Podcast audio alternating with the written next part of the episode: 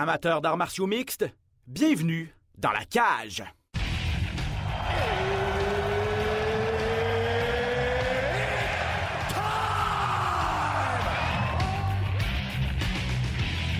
Introducing first.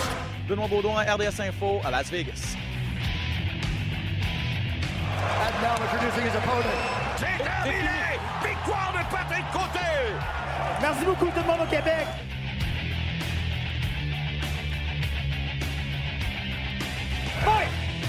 Salut tout le monde, bienvenue à cet épisode estival de Dans la cage. Ben Baudouin en compagnie de Pat Côté. Comment ça va?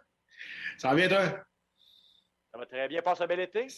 À date, euh, ça va très bien, ouais. Euh, je ne vais pas me plaindre. Été occupé, en tout cas, s'il en est un, Mhm. parce qu'on s'est parlé il y a quoi pour le dernier podcast? Ça fait un mois à peu près, Ouais. avant l'UFC 264, euh, Poirier contre McGregor. Euh, et depuis ce temps-là, ça n'a pas arrêté là, du côté de l'UFC, également du côté de Bellator. Euh, euh, beaucoup de nouvelles pour les combattants de chez nous également. Donc, on va essayer de vous faire un, un petit récapitulatif des dernières semaines, mesdames, messieurs. Vous allez voir, ça va aller vite. Là. On est en version Zoom également aujourd'hui. Euh, on s'excuse si la qualité n'est pas aussi bonne que d'habitude, mais c'est l'été. On est en vacances, mais on, on voulait quand même vous, euh, vous présenter un petit podcast là, euh, justement là, pour, euh, pour vous tenir au courant de tout ce qui se passe et vous faire un récapitula- récapitulatif des dernières semaines. OK, Pat, on va commencer par un des gros combats de l'été. Euh, ça se passait la semaine passée, euh, le week-end dernier, et ça se passait pas à l'UFC. Combat Mhm. ultra important, ultra attendu chez Bellator. C'est rare qu'on en parle, mais pour celui-là, là, pas le choix de commencer avec le Bellator 263. Patricio Pitbull contre AJ McKee pour le championnat des poids plumes de l'organisation. Il y avait un gros chèque d'un million de dollars également en jeu. On parle du meilleur combattant peut-être de Bellator, dans, de l'histoire de Bellator en, en Patricio Pitbull et Mhm. le futur qui est maintenant le présent. AJ, quelle victoire de l'Américain a passé une guillotine au vétéran Pitbull euh, au premier round. Est-ce que AJ McKee, Pat, doit être considéré comme peut-être le meilleur poids plume, toute organisation confondue? Ben, écoute, euh, c'est dur, il faudrait quasiment faire un, un tournoi avec d'autres organisations. là. Mais l'affaire, c'est que, écoute, euh, quelle soirée pour Mickey, hein? Ils viennent de battre euh, le plus grand combattant de l'histoire de Bellator, reste invaincu et un chèque million. Je veux dire, ça, c'est une belle soirée là, de, de travail. Mais de la manière que ça s'est passé aussi, ouais, exact. Ça avait brassé pas mal en, en conférence de presse aussi. Euh, Mickey qui avait essayé de rentrer dans la tête de Pitbull, avait même été agri- agrippé des ceintures aussi euh, de Pitbull. Il avait, essayé de le déranger. Je pense ça a peut-être marché parce que euh, Pitbull a essayé de rester calme, mais euh, écoute, ça, ça, avait laissé quand même, je pense, des, traces dans la tête de Pitbull. Mais écoute, Mickey, tu, tu l'as dit, hein, c'est le futur de cette organisation-là. Il est très, très solide. Comment ça s'est passé? Je pense qu'il n'y a pas grand monde qui aurait misé que ça se termine au premier rang de ce combat-là. Non, surtout que, tu sais, Patricio Pitbull, là, si vous ne le connaissez pas, c'est pas le dernier venu. Il est quand même double. Ben, il était. Avant ce combat-là, il était double champion chez Bellator, le champion à 145 livres, champion à 155 livres. Il conserve Ouais. sa ceinture chez les poids légers. Mais qui lui a ravi sa ceinture à 145 livres, euh, a dit maintenant, je m'en vais pour sa deuxième ceinture. C'est ça. on s'attend un combat revanche. On voudrait que ça se passe au Brésil. Ça se passait en Californie dans la cour d'AJ McKee. Euh, la revanche pourrait peut-être se passer au Brésil. Euh, c'est peut-être le début d'une belle rivalité également de ces deux gars-là. Ça se peut. Si je ne me trompe pas, Bellator n'a jamais été au Brésil. Euh, de toute façon, présentement, ce n'est pas vraiment une bonne place. ouais. Mais euh, écoute, euh, ouais, écoute, je pense qu'un combat revanche, tout le monde, tout le monde aimerait avoir ça. Nous autres, on en parle. Encore une fois, Bellator a peut-être un petit peu de difficulté à, sortir de l'ombre de, l'UFC, mais il reste que, on en parle souvent de Bellator. Ben, peut-être moins souvent que l'UFC, mais on en parle quand même assez souvent. On n'arrête pas de le dire. il y a d'excellents combattants là-dedans. C'est vraiment, là, il y en a qui sont faire partie des, meilleurs au monde, tout, toute organisation confondue. Puis euh, écoute, ce combat-là, ça fait, euh, ça fait couler beaucoup d'encre. Euh, ça a eu beaucoup, beaucoup de presse. Encore une fois, tu regardes les. puis il est en compétition directe avec l'UFC. Hein. En compétition directe avec le gala de l'UFC samedi. Puis tu regardes les chiffres.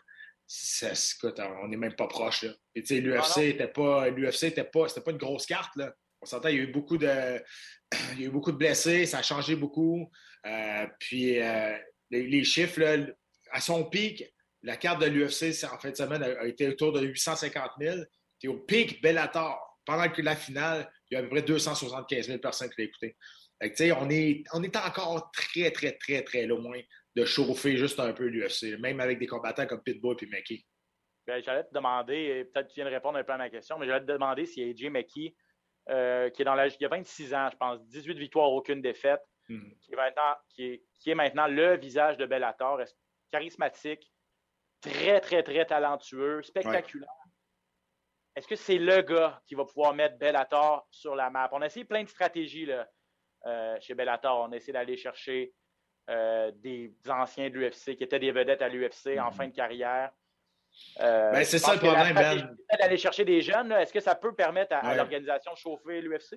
C'est parce qu'ils ont comme. Euh, ils ont comme brûlé leur nom, ils ont brûlé un peu l'organisation parce que, tu sais, veut, pas, on disait tout le temps que Bellator, c'était un peu la poubelle de l'UFC. Quand l'UFC ne voulait plus avoir le combattant, il mettait à la porte, et Bellator, il ramassait.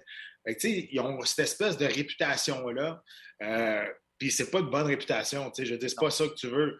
Mais avec des gars comme Mickey, oui, euh, ça peut être, il peut mettre le Bellator sur la map, mais Bellator a un gros travail à faire, eux autres aussi. Scott Coker, c'est pas, pas, un imbécile. C'est un, un, bon promoteur, mais je ne sais pas qu'est-ce qui manque. Je ne je, je connais pas la réponse, mais il manque quelque chose. Il manque quelque chose de l'organisation pour plus promouvoir euh, les, combattants, peut-être avoir un meilleur deal de télé à quelque part, de publicité, je ne sais pas, mais il faut que ça soit plus vu s'ils veulent avoir un retour sur leur investissement à quelque part. Je sais qu'il y a Viacom qui est en arrière de ça, ça a beaucoup, beaucoup, beaucoup d'argent, mais il reste que, tu sais, les chiffres ne mentent pas, puis les chiffres, je vous l'ai dit, qui, qui regardait l'UFC le Bellator en fin de semaine, puis on s'entend, la, carte, la carte de l'UFC a super bien tourné, là, puis c'est souvent ça qui arrive quand il y a des inconnus sur la carte, mais il reste que tu regardes les deux, c'était bien plus intéressant. La carte du Bellator était bien plus intéressante sur papier que celle de l'UFC. Ça n'a rien changé. Bon, on parlait de Meki, qui est peut-être un des meilleurs combattants à 145 livres. Difficile à savoir tant qu'il n'a pas affronté les meilleurs. Euh, difficile de comparer à un gars comme Alexander Volkanovski, qui est champion à l'UFC. Euh, Brian Ortega, euh, Max Holloway également. En entrevue, Meki a dit Je serais prêt à affronter tous ces gars-là. Scott Coker, le, le, président de Bellator, a dit Moi aussi, je suis ouvert à faire un, une interpromotion là, avec l'UFC. on l'a déjà fait avec One FC du côté de, de, mm-hmm. Bellator. Donc, on est plus souvent, plus souvent à ça du côté de Bellator. On s'entend que ça n'arrivera pas avec l'UFC. Non, ça arrive par qui contre Max Holloway ou quelque chose comme ça. Absolument pas, parce que Bellator a tout à gagner là-dedans. Ils n'ont absolument rien, rien à perdre. Parce que Bellator est considéré comme moins bonne que, que l'UFC par tout le monde. Fait s'il perd, mais c'est normal. S'il gagne, Hey, là, imagine-tu comment l'UFC vient de l'avoir euh, profond ou ce que je pense, tu comprends? non, mais dans toutes les situations Bellator, euh, l'UFC a à perdre là-dedans. Même si euh, le, combattant de l'UFC gagne, c'est normal. aux yeux de tout le monde, ce n'est pas mon opinion, mais aux yeux de tout le monde, c'est ça. C'est supposé être ça qui est arrivé. Fait c'est trop dangereux pour, pour l'UFC. Écoute, ça n'a pas rapport. Non à surveiller, en tout cas, AJ McKee chez Bellator, euh, champion euh, maintenant des 145 livres poids plumes de l'organisation. Fiche de 18-0. Euh, un gars qui vient être connu. Puis on parlait, c'était peut-être le, combat le plus important et le plus attendu de l'histoire de Bellator. mais qui a terminé ça assez rapidement. victoire au premier round par guillotine. En plus, il est allé chercher. Comment ça s'est passé? Là? Il, a, il a ébranlé Pitbull avec un coup de pied à la tête rapidement. Il a levé les bras au ciel pour célébrer. Finalement, c'était pas terminé. Il est allé chercher une guillotine ultra serrée, debout. C'est vraiment une page du plan de match de, de, Patricio Pitbull. C'est la technique de Pitbull, la guillotine. Ajouter l'insulte à l'injure de le terminer comme ça, c'était spectaculaire. Hein. Exact. C'est pour ça que on pense bien gros qu'il va avoir un combat revanche. Euh, je veux dire, qui on veut mettre, mais qui est présentement. Puis je pense que Pitbull mérite qu'on lui donne un, combat revanche direct. par respect, qu'est-ce qu'il a fait pour l'organisation. C'est le meilleur, meilleur combattant de l'histoire de l'organisation. Je pense que oui, euh, ce, serait, euh, serait, serait bien d'y donner tout de suite un combat revanche. Il faut dire que ça m'était fait un tournoi au cours des deux dernières années. Pitbull et Mickey sont passés au travers de la compétition assez facilement. Donc, il y a eu un ménage un peu qui s'est fait dans la catégorie des 145 livres chez Bellator. Donc, à court terme, remettre ces gars-là contre des gars qu'ils ont affrontés dans le tournoi, c'est peut-être pas logique. Donc, euh, bon, à suivre de ce côté-là chez Bellator. On va revenir sur la carte de l'UFC, Pat, qui est animée, euh, en fait, qui est analysée avec JP cette fin de semaine à RDS. Euh, on va parler de la finale, en fait, là, et, de Sean Strickland qui est allé d'une clinique carrément face à Uriah Hall. Sean Strickland, on ne le voit pas trop venir à 185 livres, mais là, c'était quoi sa cinquième victoire de suite? Là, il fait son entrée dans le top 10. Un gars à surveiller. Oui, toujours invaincu à 185 livres après être revenu d'un accident de moto qui a fait perdre sa jambe. son histoire est vraiment, vraiment bonne. Moi, ce que j'ai moins aimé, par exemple, en conférence de presse après, il a dit qu'il aimerait ça tuer quelqu'un dans l'octogone. Tu vas m'amener, là, tu gardes une petite gêne, là, c'est plus, sa mentalité-là, c'est plus ça. Même si tu dis, ah, moi, n'importe qui, je m'en fous, je veux juste me battre, tu peux pas dire des affaires de même en 2021, là, ça se fait pas. Mais pour revenir au combat, c'est un mélange de Strickland qui a donné une clinique et un mélange de Ray Hall qui s'est pas présenté encore une fois dans les grands moments. C'est tout le temps le défaut de Ray Hall depuis longtemps. Ray Hall, c'est un gars de séquence. Là, il était sur une séquence de quatre victoires.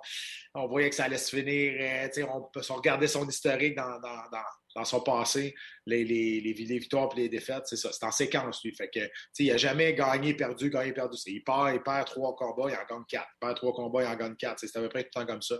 Euh, puis, écoute, je pense qu'il y a eu beaucoup de difficultés à, à, à gager, là, je ne sais pas comment dire en français, mais à s'adapter. À s'adapter, exactement. Il y a eu beaucoup de difficultés à s'adapter à la pression de, de, de, Strickland. Strickland, il va vers l'avant, il va toujours, toujours vers l'avant. Un jab ultra efficace. C'est le jab qui a tout fait dans ce combat-là, qui a dérangé Real. Puis après le premier, après le premier round, Real était brûlé déjà était brûlé dans le coin, il était essoufflé, il n'était plus capable. Puis j'ai eu une question à un moment donné, après le combat, quelqu'un m'a demandé, il dit Ouais, Strickland, il est venu, il n'y avait pas de gars de coin, il n'y avait, personne parce que Strickland, il fait pas, il laisse ses gars de coin à l'extérieur. Il ne veut pas que ses hommes de coin rentrent à l'intérieur dans la cage parce qu'il dit c'est mon environnement, c'est moi, c'est à moi, ça, tout ça. Fait que on va se parler à travers. Puis lui, il ne s'assoit jamais. Fait qu'on va se parler à travers, à travers le grillage. Fait que oui, il y avait des gars de coin, il y avait quatre, quatre hommes de coin mais lui, il préfère garder ses hommes de coin à l'extérieur. Ah, intéressant. C'est vrai qu'on ne voit pas ça souvent. Euh, mm. Je n'avais même, même, pas remarqué en regardant le combat qu'il était resté seul, mais mm. stratégie intéressante de ne pas avoir le gars de coin. Euh, il doit être pas mal un des seuls à, à, faire ça. Il y en a qui ont juste une personne, mais la personne rentre quand même dans, dans, l'octogone. Cette fois-ci, aucune personne dans l'octogone. Euh, Peut-être parler un peu de la, de, de, de, de l'aspect global de cette carte-là. En fait, ce qui a retenu l'attention avant samedi soir, c'est tous ces combats annulés. Au cours des dernières semaines, il y en a eu 11. Euh, il y a eu des combats qui ont euh, bon, plusieurs blessures. Euh, la carte a vraiment été chamboulée d'un bout à l'autre. Il y a une combattante qui n'a pas fait le poids également. Le combat a été annulé. La demi-finale est annulée à cause de la COVID. 7 livres. 7 livres. présente-toi pas. ça n'a pas d'allure. Puis elle, c'est pas la première fois qu'elle manque le poids en plus. C'était Nico Montagno là, tu fais exprès pour te faire. Nombre de catégories, ouais. Ah. Nombre de catégories de poids. Euh, euh, la demi-finale, un combattant qui a contracté la COVID-19, Rani Yaya, qui, a, qui, a, contracté la COVID-19. Je ne sais pas si tu as une opinion là-dessus, mais globalement, l'UFC a réussi quand même à mettre des cartes. Puis ça, ça, a pas mal tourné. Il y a eu neuf combats, je pense. ça s'est quand même bien passé. On a réussi, malgré toutes ces embûches-là, à, présenter un gars-là. Mais est-ce que ça commencerait à être le temps pour l'UFC de, notamment au niveau de la COVID, d'obliger le vaccin? Euh, parce que là, on a perdu la demi-finale à la dernière minute. La demi-finale de l'UFC 265 cette fin de semaine est annulée à cause que Amanda Nunez a contracté la COVID également. Ça va commencer à coûter cher à un moment donné à, l'UFC, tout ça. Est-ce que tu as une opinion là-dessus? Ben, connaissant Dana White, connaissant ses valeurs politiques, connaissant euh, ses... lui, ça ne sera jamais obligatoire. C'est jamais obligatoire le, c'est un bon ami de Donald Trump. Il pense comme Donald Trump. Puis on sait les, pensées et les convictions de Donald Trump envers la, envers la, COVID. Malgré que Donald Trump s'est fait, fait, vacciner la semaine passée. Ah, puis l'a Non, mais c'est ça. Mais tu sais, à un moment donné, il faut, euh, il faut arrêter de penser euh, que c'est je ne veux pas rentrer là-dedans, mais il faut arrêter de penser que c'est un complot des gouvernements. Ici, il y en a qui, qui chialent après le gouvernement et ils disent ah, c'est une dictature, le gouvernement tu as le droit d'être pas d'accord, mais c'est mondial. C'est pas juste au Québec là, qu'il y a la COVID, à un moment donné. est-ce que ça devrait être obligatoire? Moi, mon opinion là-dessus, c'est non. Parce que je suis pas. Il faut, faut, que ça reste un, choix. Je peux, pas, peux pas obliger quelqu'un à, se mettre de quoi dans le corps. Moi, c'est mon opinion personnelle.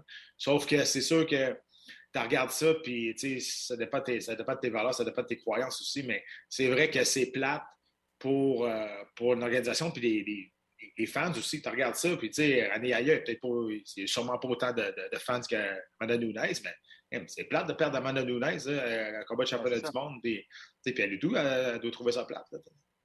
C'est ça. Non, mais effectivement, faut, faut pas rentrer dans, dans, dans la politique et tout ça. C'est plus un aspect business que je me posais la Ouais. question. Est-ce qu'on va, est qu'on va aller ju- jusque-là? On l'a pas fait vraiment. La, la NFL, par exemple, a implanté des, des protocoles ultra stricts. Là, si tu n'as pas le vaccin, ben, tu peux pas être avec tes coéquipiers. Tu peux jouer quand même, mais tu peux pas être avec tes coéquipiers durant la semaine. C'est l'affaire aussi. Ben, c'est assis, ça. même. Les coachs, ils sont pas vaccinés, perdent leur empl- l'emploi ou presque. Tu sais, Ben, c'est parce que l'affaire. ouais, c'est l'affaire, c'est que. C'est pas. C'est pas. Pas coordonné comme des équipes de la NFL, de la NHL, de la UFC. Là. Le combattant s'en va tout seul. Mais je veux dire, American Top Team, hey, il y a du monde en maudit qui se frotte là. là. C'est en Floride, là. Je veux dire, il y, en- a des combattants qui sont là. Tu, peux- tu penses qu'ils font des tests COVID à tous les combattants qui rentrent dans le gym? Ben non, voyons donc. Sais, Puis là, c'est en train de, euh, repartir en couille, là, vraiment. en Floride, là, ça va pas bien. Fait que, tu sais, c'est ça. Fait que, je pense que c'est la responsabilité de, chacun de, de faire ça, mais tu sais, faut que tu t'entraînes à quelque part. C'est ça le problème. Si tu veux être prêt pour t'entraîner, tu vas être prêt pour te battre. Ça te prend des partenaires d'entraînement, puis tu sais, c'est comme un là. T'es t'es comme un cul-de-sac. là. Tu Je vais-tu ou je vais-tu je vais-tu pas? tu sais. En tout cas, bref, on va voir si ça va continuer à, à gâcher la vie de l'UFC tout ça. Mais ah, de toute façon, c'est une, réalité dans laquelle on vit depuis longtemps. Puis l'UFC a toujours réussi à, à mettre des gars-là, va, va continuer à, à le faire malgré tout. Euh, voit, il, y a encore, il y a encore des embûches, mais ça ne les empêche pas de mettre à chaque semaine des gars-là euh, sur pied. Euh, il y a deux semaines, Corey Sanagan affrontait TJ Dillashaw. C'était finalement le grand retour de TJ Dillashaw, qui avait encore, après deux ans d'absence, et même un peu plus, parce qu'il Ouais. y a eu quelques blessures aussi qui ont retardé euh, son, son- son grand retour. Bon, victoire controversée, entre guillemets, de, de, de TJ, Dillashaw. C'est pas le vol du siècle, mais une majorité de gens est convaincue que ben, pense que Flanagan aurait mérité la victoire. C'était ultra, ultra relevé, ultra, ultra serré également. Comment tu, perçois ce, ce- ce combat-là? J'ai comme tendance, pas que j'aime particulièrement TJ là, surtout qu'il a pris de l'EPO. C'est sûr qu'il part avec deux prises, mais je lui lève quand même mon chapeau euh, d'être revenu dans le combat, a perdu carrément le deuxième round, s'est fait malmener au deuxième round, ça a failli se terminer là. Est revenu dans les trois derniers sur, sur une jambe et demie, là, il était clairement hypothéqué, tout ça, est allé puiser dans sa, sa résilience, son courage pour revenir en force et arracher la victoire à Corey Sandhagen, un combattant ultra, ultra talentueux aussi. Euh, donc, j'ai tendance à donner beaucoup de crédit à, à, à TJ Dillashaw quand même. Ouais, puis tu as raison, c'est un combat qui était ultra serré. Moi, j'avais TJ 3 rounds à 2, exactement le même score. Euh, je pense que TJ, il s'est fait malmener dans un round seulement. Tout le monde disait, ouais, mais check ça à la face. Ouais, c'est arrivé dans un round. Il s'est fait démolir la face au premier, en un round. Puis euh, c'est au premier ou au deuxième, quand il s'est sorti d'une clé de jambe, il a, il a twisté, son genou a twisté, puis sais, il avait mal, il mal à la jambe. Euh, je pense que Senegan, il a il a vu qu'il s'est fait exposer, je pense, au niveau de sa défensive de la lutte. Euh, s'est fait exposer qu'il y avait une faiblesse au niveau du corps à corps, au niveau de la lutte. TJ, c'est un bon lutteur, mais on, on s'entend, c'est pas, le- pas le plus grand lutteur euh, de, cette catégorie-là. Fait que euh, Sanagan, je pense, il est. Je sais pas, je trouve que ça a pris du temps avant de, avant de partir, le premier round. Deuxième round, ça a bien été, mais après ça, il a comme, il a comme stallé un peu. Il a pris un, on qu'il a pris un round de congé, euh, un round off à un moment donné. Fait que, je pense qu'il a, couru un peu à sa perte aussi, Sanagan. Euh, mais tu as raison. Si ça avait été de l'autre côté, j'aurais pas été choqué non plus. Moi, j'avais TJ 3 rounds à 2.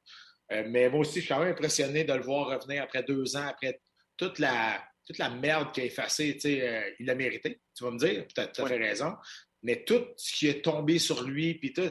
Puis tu sais, il s'en cache pas. Là, il dit Ouais, j'ai- triché. It is what it is. Mais là, regarde, j'ai payé ma peine, deux ans. Puis là, je reviens. Il a fait un 5 rounds. On se demandait s'il allait avoir euh, l'énergie et le cardio nécessaire pour faire 5 rounds sans, sans un PO. Ben, ça a l'air que, que oui. C'est sûr que ça faisait deux ans aussi qu'il ne s'était pas battu. Fait se rendre à la fin, rendu au cinquième round, c'est un peu plus rough, c'est un peu plus difficile, mais c'est normal. Mais euh, non, en tout et partout, c'est un beau retour pour TJ. Et là, on va avoir la chance probablement d'avoir un combat, euh, ben, je sais pas, championnat. Là. C'est- Il a battu l'aspirant numéro 2. Là? Là, il s'est rendu, lui, le deuxième au classement chez les 135 livres. Euh, Pietorian et Aljamain Sterling vont s'affronter euh, euh, En octobre. en 30 octobre. Ouais, c'est ça, ça a été à UFC 267 en demi-finale. J'imagine que TJ Dillashaw est- attend le gagnant de ce combat-là pour, euh, Ouais. pour, pour sa prochaine sortie. là. Absolument. Puis je ferais la même affaire. Tu sais, je veux dire, on lui a donné quelqu'un de vraiment, vraiment tough pour revenir. c'est peut-être sûrement à lui qui l'a demandé aussi. Puis, euh, puis il a passé à travers. Écoute, euh, que tu gagnes par 100 pieds ou un pied, tu gagnes, tu gagnes. Je veux dire, lui, c'est ça. Il regarde sa fiche, puis il a gagné face à Saint-Hagen. Fait que normalement, il serait supposé être en lice. Effectivement. Donc, ben, à suivre pour TJ Dillashaw. Et puis, ça va lui permettre aussi de prendre un, un repos, là, parce que oui, il y avait deux ans de repos avant, mais ça a été une guerre. Là. il ne peut pas revenir. Il faut, faut, qu'il prenne le temps quand même de se remettre de cette guerre de cinq rounds-là contre, contre Corey Sanagan. Et puis ça va être intéressant de voir Sanagan. oui, un pas de recul, mais c'était tellement serré. C'est drôle, hein, parce que la, la, coupure là, était juste ici. Puis j'ai vu une espèce de, de, de, schéma que l'UFC a fait pour la commission, que, que la commission éthique a fait sur les coupures quand ça doit être arrêté et non arrêté. Ils ont fait, ils ont fait un espèce de schéma là-dessus, puis il y, a, huit places qui marquaient où ce que tu peux que, que c'est des coupures. Puis là-dessus, il y a juste trois endroits que le combat va être arrêté vraiment. Dont une qui est. Lui, il avait comme dans le côté de l'œil, mais à la verticale. Exact, à la verticale, mais si elle avait été dans le milieu, là, le combat aurait été arrêté. Il y a comme des places, en tout cas, et puis il y avait trois places, puis je trouvais ça intéressant parce que sais, la coupure était verticale, le coin de l'œil était vraiment profonde. Tu sais, j'étais là, Colin, euh, sérieusement, c'est pas une bonne coupure. Là. Tu sais, celle-là, il n'y a jamais de bonne coupure, mais celle-là, elle, n'était était vraiment pas à bonne place. Puis après ça, ben, tu sais, le docteur il est venu, mais ils ont fait une bonne job quand même pour arrêter le sang. Mm-hmm. Mais euh, écoute, euh, c'est ça. J'ai compris après, j'ai vu chez moi, je suis OK, si l'ont fait de même, ça doit être de même. Mais... c'est ça, il doit y avoir une raison scientifique derrière tout ça, mais c'est vrai que la coupure était, était vilaine. Et puis, mais c'est une coupure qu'il y avait eu à l'entraînement, hein, parce que je ne sais pas si tu avais vu les, entrevues qu'il avait données avant le, avant le combat, même le, countdown ou euh, les, reportages que l'UFC avait fait. On le voyait que au-dessus de l'œil, il était, il était magané, le TJ de Ça avait été un camp d'entraînement, je pense, difficile. Puis je pense a rouvert. Je pense qu'il s'attendait à ce que ça rouvre de toute façon parce que ça n'a pas le temps de guérir à 100 mais euh, il, est passé par-dessus. Donc, euh, belle victoire de, de TJ Dillashaw à son retour il y a deux semaines. On va faire le portrait chez les poids légers parce que euh, début du mois, ben, mi-juillet, il y a eu deux galas ultra importants qui ont un peu changé le portrait euh, chez les poids légers. Bien sûr, l'UFC 264, euh, où Conor McGregor s'est fracassé la cheville. C'était pas beau à voir. On était ensemble en studio avec Georges, puis c'était pas beau à voir. Mais, mais crédit à Dustin Poirier qui a cimenté sa place d'aspirant numéro un et lui va vraiment affronter Charles Oliveira, le champion, euh, au cours des prochains mois. La semaine suivante, il y a eu Islam Makhachev, le protégé, le dauphin de Habib Nurmagomedov, qui a complètement dominé Thiago Moises, qui est allé de, de, victoire impressionnante par soumission et qui, lui, a fait son entrée dans le top 5. On a Michael Chandler qui va affronter Justin Gagey. Ça, je sais que tu salives à cette idée-là. Mais Makhachev va, affronter Rafael Dos Anjos. Rafael Dos Anjos, c'est vrai, c'est vrai.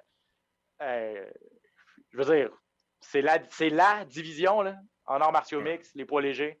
Ouais, la Day Dan quelque part aussi. Encore une fois, cet automne, ça va être juste incroyable.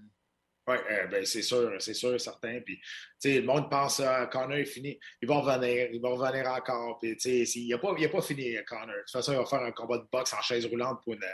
Pour une ah, je sais pas si non, ouais, mais OK, j'ai relu ça, c'était pour ramasser des fonds pour une fondation. Là. Ben, je ouais, voyons donc. Je ne suis pas surpris qu'il ne le fasse pas. Mais euh, écoute, euh, oui, euh, les, 155 livres sont, sont, vraiment solides. Écoute, pour revenir au combat avec Dustin et, Connor, je pense que Connor a fait une grosse erreur. je veux dire, quand il est allé pour la guillotine, il était un peu débordé, il s'est fait, fait, toucher, là, mais il est allé pour une guillotine. Puis moi, ce que, ce que j'enseigne, ce que je dis, jamais perdre une position pour une soumission. Tu sois sûr en maudit ta guillotine pour te pitcher sur le dos, ou il reste une coupe de secondes au round puis tu vas l'essayer. Sinon, s'il arrive exactement ça, qu'est-ce qui arrive? il arrive, surtout quand tu as un gars qui, est black belt, qui est de souvent juste brésilien, puis il sait quoi faire il ne va pas paniquer, il va se lever comme il a fait. Il a passé par-dessus, puis là, il te perd la guillotine, puis là, tu te retrouves en dessous, par, tu perds la position. Tu donnes une position gratuite à ton adversaire qui n'a même pas travaillé pour te mettre sur le dos. Fait moi, ce, genre de, ce genre de, tentative de soumission-là, je suis vraiment, vraiment pas un fan de ça. Puis, euh, puis on l'a vu pourquoi. C'est exactement ce que je t'ai expliqué, c'est exactement ça qui est arrivé. Puis ça arrive tellement souvent. Fait que, euh, je pense que c'était peut-être un peu en panique. Puis, en même temps, tu regardes le pedigree de Connor, c'est pas un grand gars de soumission. Tu sais, euh, y aller contre, contre Poirier, Il avait peut-être mal, à la jambe aussi déjà, euh, qui explique pourquoi il est allé lui-même au sol et tout ça. Là. Euh, parce que quand il s'est fracassé la, fracassé la jambe, ça n'a pas été trop long. En fait, c'est en mettant juste un petit peu de poids sur sa jambe qu'il se l'est cassé. Donc, il y avait clairement quelque chose à ce niveau-là déjà. Ben, lui, il dit qu'il y avait déjà une fracture de stress. Euh, il a sorti des photos d'entraînement avant. Il a sorti des photos d'entraînement avant, puis des choses comme ça. Euh, il y a une espèce de il y a une vidéo qui est sortie aussi qu'il avait pas, il avait, il avait pogné la pointe du coude, puis que c'est là que ça avait fracassé au complet parce qu'il y avait déjà une, une fracture, fracture de stress. Peu importe. Je veux dire, c'est les dangers du, dangers du métier, puis regarde, les blessures, ça fait partie de la job, puis c'est plate, mais c'est ça. OK, je m'en vais dans un combat de championnat, ben pas de championnat du monde, mais une finale d'un gros événement. Euh, avec une fracture de stress, puis mon, mon, ma stratégie, ça va être de donner euh, 8 coups de pied en partant. C'est ça, moi, qui j'ai un peu de misère, mais bref. Euh, hey, écoute, Pat, il nous reste une dizaine de minutes. Je veux t'entendre. Dos contre Mahachev là, en deux minutes. si, si Mahachev bat Dos Anjos, ça va être. C'est un peu le nouveau venu contre le vétéran, tout ça il n'y a pas grand monde qui va vouloir affronter euh, Mahachev. Ben, il n'y a déjà personne qui veut l'affronter. ça ne changera pas rien pour lui, mais sauf que là, s'il bat un ancien champion du monde, là, il commence à mettre des gros noms à sa fiche. Fait que, ça va être juste bon pour lui. Puis, pour avoir des plus gros combats, il y a, il y a Nomagomedov dans son bar aussi. Fait que ça, c'est un, gros pouvoir, un bon pouvoir de. Il n'y a plus de négociation, mais je pense qu'ils ont une bonne relation avec, euh, avec le boss. Oui, probablement, probablement. Et quel, et quel coach, Nomagomedov? 3-0, 3 victoires, 4 défaites pour tes poulains à Bellator. Grosse victoire de Matchev euh, quelques semaines auparavant. T'as-tu vu, vite, vite, là, parce qu'il nous reste 9 euh, minutes, là, euh, euh, au Bellator, son, son gars, il a knocké son adversaire, puis il est allé aider son adversaire à, à se mettre sur la civière. Il a pris soin de l'adversaire de son gars qui l'avait knocké. Écoute, c'est beau à voir ça, quand même. UFC euh, 265, Cyril Gann contre Derek Lewis pour le championnat intérimaire des mm-hmm. poids lourds, Pat. Oh, j'espère qu'on va, avoir va avoir de l'action, mais... j'espère. Moi, j'espère qu'on a fait ça parce qu'on a signé Jones Ngannou et on va l'annoncer ce soir-là aussi. parce que Lewis était en liste pour se battre contre Ngannou. On n'avait pas de date, mais ça avait été annoncé. Puis là, tu sors de là pour faire un combat intérimaire. pourquoi un combat intérimaire? Le champion est en santé. Nganou, là, ils non plus comprend oui, Il est comme, il est ouais, what the fuck, qu'est-ce qui est arrivé? qu'est-ce qui est arrivé avec mon combat? Fait que je sais pas, mais il y a de quoi qui se passe, puis qu'on sait pas, puis c'est sûr que ça doit impliquer John Jones. Mais, crème, euh, tu sais, Derek Lewis, il a une chance de knocker tout le monde avec un coup de poing. Il est plus agile qu'on pense. Euh, il a des bons coups de pied. Son, sa condition physique est meilleure un peu aussi. Mais si on parle d'agilité, c'est ça, on va du côté de Cyril Gann. Sauf Cyril Gann, ces deux derniers combats, il nous a endormis, puis pas à peu près. Fait que, tu sais, là, il va qu'il nous en donne un peu. Puis je comprends ta crainte en voulant dire on espère avoir de l'action parce que, euh, tu sais, Derek Lewis a déjà endormi solide contre Ngannou. Puis dans les deux derniers combats, il a fait la job, c'est Gann. Mais c'est bol, c'était long, là. C'est ça. Euh, mais c'est un combattant que j'aime beaucoup. Effectivement, déception à ses, dernières sorties. Et Derek Lewis, ben, lui, il attend le gros, coup de poing. Donc, euh, hâte de voir quelle sera la stratégie des deux euh, mais bon, ça, va être à voir ce samedi, télé à la carte. Vous allez être en studio pour la carte préliminaire à RDS euh, avec Georges et Jean-Paul euh, aux heures habituelles, 20h. donc samedi. On va finir avec quelques nouvelles chez nos Québécois. Johan Lennes, en partant, ton bon ami Johan, yes. qu'on a au podcast au début, en début d'été, champion d'une promotion. D'une promotion Cage Fury. Cage Fury à Philadelphie, aux États-Unis. a la chance de faire le saut à l'UFC, Pat. Dis-nous en plus. Absolument. Une victoire, une, une fiche de 7-0 cinq combats qui a fini avant la limite. Donc, euh, on a reçu, ben, je dis on parce qu'on s'entraîne ensemble maintenant. Je m'occupe un peu de lui. Il, il, est venu me voir pour euh, plus des bons conseils de, de, de, de carrière. Conseiller senior, puis j'aime bien ça, j'aime bien ça, ça. Puis je l'aime beaucoup, Johan, parce que c'est un gars qui est super facile à coacher. C'est un gars qui, a le cœur sur la main, puis il veut. il veut pour les bonnes raisons. Fait que euh, je souhaite énormément de succès. Puis écoute, ça va se passer le 2 novembre. L'UFC a appelé on lui donne une chance pour le contender face. Je m'excuse, le nom de son adversaire, je l'ai oublié, mais c'est un gars qui est, 6-0, qui je pense qu'il a 6 finishes aussi. Là. Donc 4 KO, 2 soumissions, si je me souviens bien. Mais c'est un gars qui est invaincu, c'est un Anglais d'Angleterre. Un gars qui est, qui est quand même assez euh, intense, euh, met beaucoup de pression. Mais euh, écoute, Johan, c'est un gars qui a beaucoup, beaucoup de talent.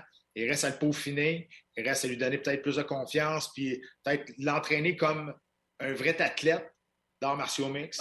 que quelqu'un s'occupe euh, plus de, lui, de ses choses, que lui a juste besoin de penser au combat, puis it is what it is. Mais euh, oui, exact. Puis tu sais, ça pourrait être le prochain. 2 novembre. 2 novembre. 2 novembre. 2 novembre. 2 novembre. 2 novembre. 2 novembre. OK. Exact. Donc, il y a beaucoup de temps pour, pour faire des choses, régler des petits bobos. Il y a une petite blessure à la cheville, mais tu sais, c'est rien de trop grave. Puis, écoute, ça pourrait être le prochain Québécois qui va faire le, vrai saut dans l'UFC. Ben, on va lui souhaiter, puis on aura la chance de parler à Johan avant ce gros combat au mois de novembre, ça c'est sûr. Euh, Olivier Aubin-Mercier, lui, va être en action le 13 août prochain contre Nathan Schultz. C'est le double champion ben de la PFL. Euh, le double champion qui ne s'est pas qualifié pour euh, les demi-finales cette année, mais qui est quand même de retour en action le 13 août prochain.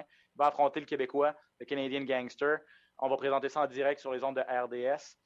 Donc, combat très important, belle vitrine pour Olivier pour être réinvité encore une fois l'an prochain au tournoi à 1 million de dollars de la PFL. Puis ben Olivier a reçu sa ceinture noire de, de Jiu-Jitsu hier, je sais pas si tu as vu ça. Oui, oui. bel accomplissement. Deux, belles nouvelles en, peu de temps pour Olivier. Là. Ben oui, puis quand euh, je dis, c'était un no-brainer qui a reçu sa, ceinture noire de jiu-jitsu brésilien. C'était une question de temps. Puis encore une fois, tu sais, je suis sûr qu'il est très, très motivé, mais là, on lui donne une motivation plus. Je veux dire, tu reçu ta ceinture noire, là, tu es comme, OK, good. Là, tu es dans un bon vibe, affronter l'ancien champion du monde. tout va bien là, pour, pour Ali. Là. Fait que, tu sais, euh, c'est une belle vitrine, tu as tout à fait raison. C'est très bientôt, dans 10 jours. Fait que, euh, oui, on lui souhaite encore une fois de, revenir. Il avec une belle, belle performance son dernier combat, presque deux ans sans, sans gagner, trois, trois défaites de suite. Euh, deux ans sans combattre, trois défaites de suite. Ça revient avec une super belle performance. Fait que, oui, euh, ça va être, comme tu dis, une excellente vitrine pour lui. Manquez pas ça. Je vais être en compagnie de Valérie Letourneau pour la description et l'analyse. 13 août, RDS2, Olivier Aubin-Mercier va être en action. Sur la carte également, il va y avoir Rory McDonald qui lui va faire sa demi-finale chez les mi-moyens contre Rick Cooper III. Patrick Côté, merci d'avoir pris le temps euh, en ce début août là, pour faire un petit récapitulatif de la planète hors martiaux mixtes. On va se retrouver, Pat, en septembre euh, pour, euh, sur une base hebdomadaire. Comme d'habitude, on va reprendre notre horaire habituel au mois de septembre. D'ici là, mon ami, prends soin de toi, passe une belle fin d'été, puis on se retrouve bientôt. Hein. Ciao, bye. Ciao.